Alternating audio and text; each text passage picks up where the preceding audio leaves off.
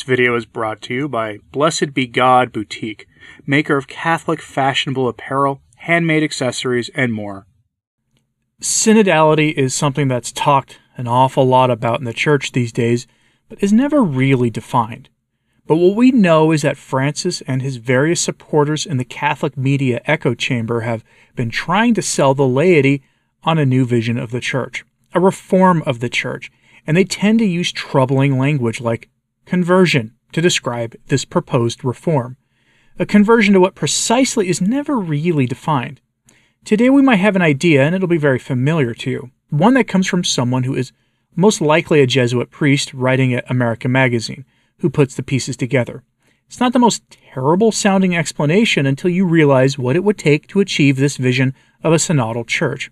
It's worth noting that synodality was something done in the early church for a time but abandoned because bishops got publicly accused of heresy on a pretty routine basis in those days at these synodal meetings, which should be food for thought for the modernists pushing this idea. There's a reason it was abandoned a long time ago. Synodality didn't work before, and it isn't going to work now. What seemed to work fine was the vision of the Church of St. Pius V and the Counter Reformation popes, but it's precisely that vision of a counter revolutionary church the synodal reformers, and especially Francis, seem to just want to get away from. That much is clear from this piece by the probably Jesuit priest. Headline from America Magazine A gentle warning for Pope Francis's critics and cheerleaders. The synod is about conversion, not winning an argument. The author is someone calling themselves Bill McCormick, S.J. His profile picture shows him in a Roman collar, so I assume he's a Jesuit priest. So Father Bill McCormick wants us all to know that the synod is about conversion. A call to conversion for the individual sinner is unobjectively a good thing, and it would be a breath of fresh air under Francis, honestly, to hear that. But unfortunately, it's not a call for the conversion of sinners per se, but a conversion of the church. Given that the church is the spotless bride of Christ, that's, you know, kind of a concerning call for Francis to be making. So from Father McCormick's article, quote, the point of the synod and more broadly a synodal way of the church, however, is conversion, and we desperately need that. The universal call to holiness should be at the center of our lives, putting us on mission to God's beloved throughout the world. Moreover, the cry for unity we hear throughout the synodal process is the same one being choked in too much of the debate a sense of communion within God's saving plan for the world, one that allows us to transcend tired polemics, to move beyond our smallness and selfishness. Two of the most salient features of the U.S. debate around synodality are intimately connected. There is both strong division and a strong desire to overcome that division. When one reads the synthesis document, from the U.S. synodal process, and no doubt from other countries and episcopal conferences, it is easy to see that the wounds are deep and the pain is real. On the one hand, there are many issues at stake, including the Ted McCarrick problem that came to light in 2003, the aftermath of the 2020 problem, inclusion of the divorced and remarried, and the welcoming of the James Martin crowd. These are real wounds, ones that make the simple practice of gathering, praying together, and listening to one another both urgent and seemingly impossible.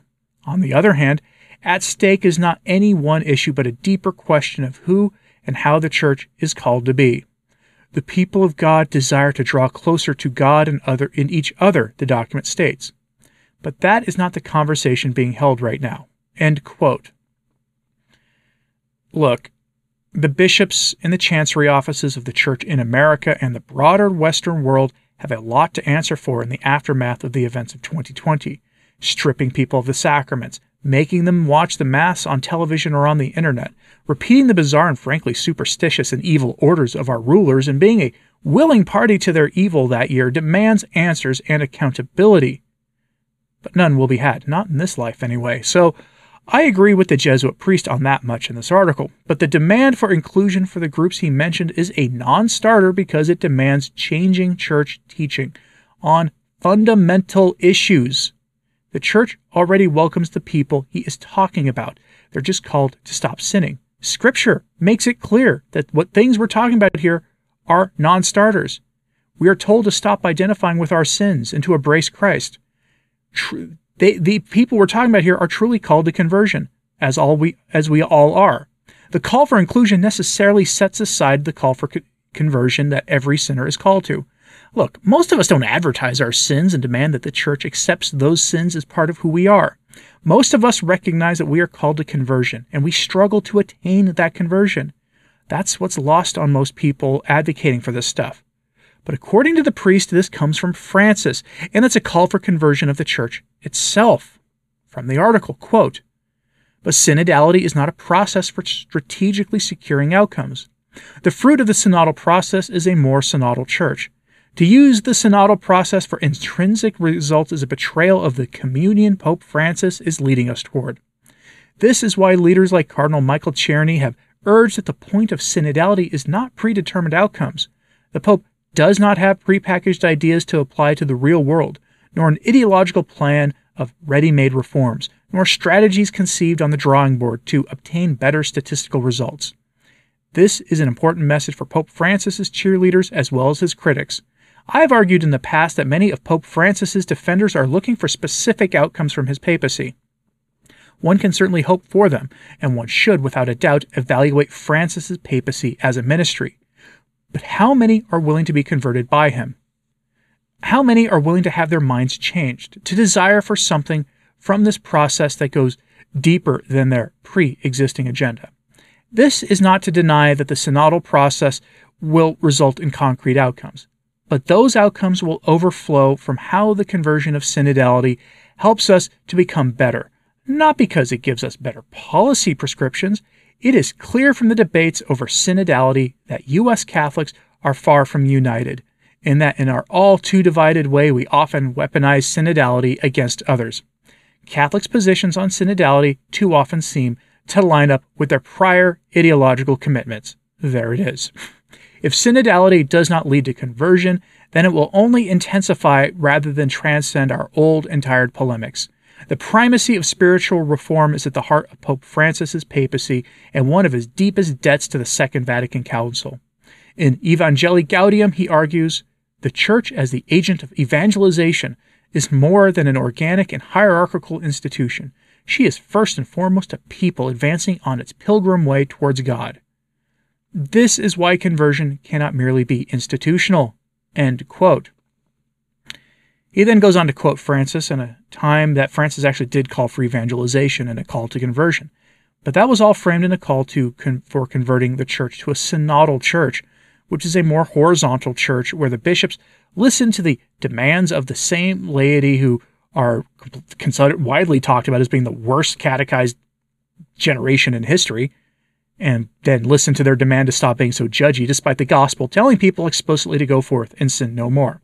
Synodality appears to the, be the further amplification of the concepts of accompaniment and dialogue taken to a whole new nasty level.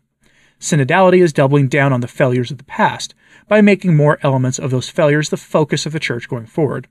This sentiment is reiterated elsewhere in an article on the Global Sisters Report website.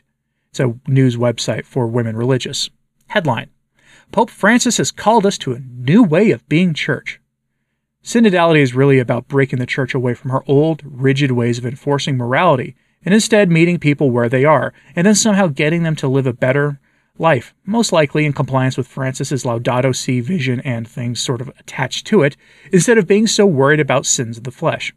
It's bizarre given that it's not even recognizably Catholic vision for the church when examined under the light of tradition. But here's what the sisters have to say on their news site.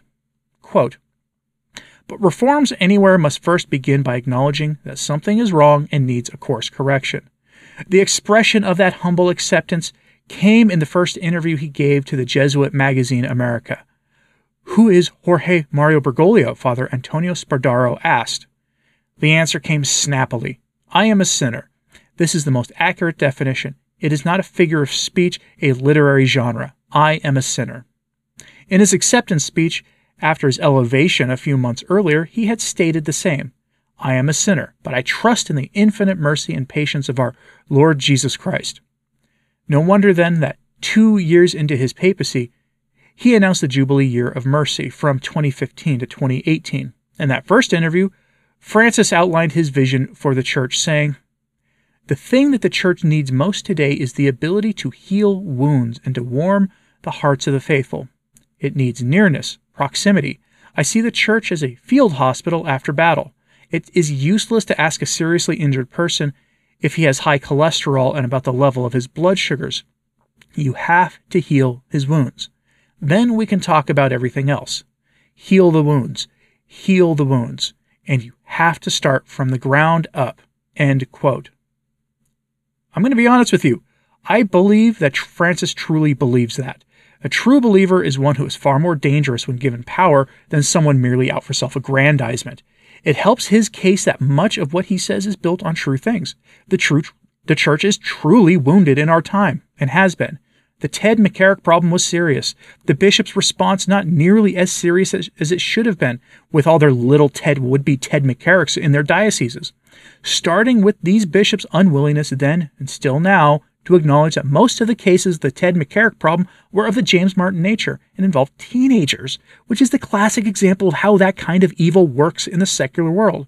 Now brought into the church because the church got very permissive on the question of who could be made a priest, made possible by the infiltration of the church described by Bella Dodd and Marie Carey in their respective books on the subject. What Bella Dodd's book is called School of Darkness, and Marie Carey's book is called AA 1025 Memoirs of an Anti Apostle. Check them out if you haven't read them. The bishops and the cardinals, and yes, even popes since the council refused to acknowledge the true nature of this problem.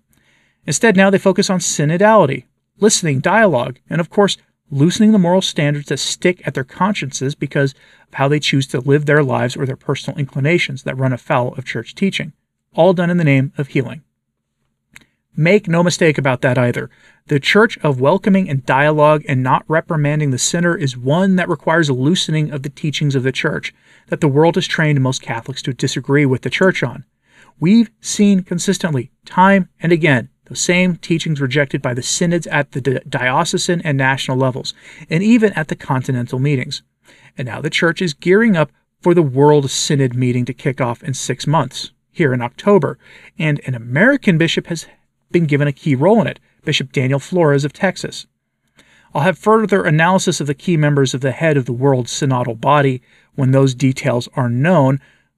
But for now, we know that the bishops involved come from the US, Australia, and Mozambique, and that religious sisters from Japan and elsewhere are involved too, which is going to be interesting. What all that means for Catholic Orthodoxy, I really don't know, but this story is something I'll be following for you. And now, finally, before we close this, I have a special personal request for you watching. My wife is due to go into labor and delivery of our third child in the coming days, thanks be to God. And after that has happened, I will do a live stream to make the announcement and maybe even bring the kid on. but for now, I would love it if you'd pray that she has a safe delivery and that mom and baby's labor experience is by the book and that it happens soon. We don't really know when it's coming, but the signs are there. It would be greatly appreciated if you would do that. Now, that all having been said, what do you think of this story? Does a new vision of a synodal church require the church to abandon her moral teachings in order to make the church more palatable to the world? Is this just another selling out of Catholicism to secularism? Let me know in the comments, please. Like and subscribe if you haven't, it does help. As does sharing this on social media, that helps a lot too. As always, pray for the church. I'm Anthony Stine. Ave Maria.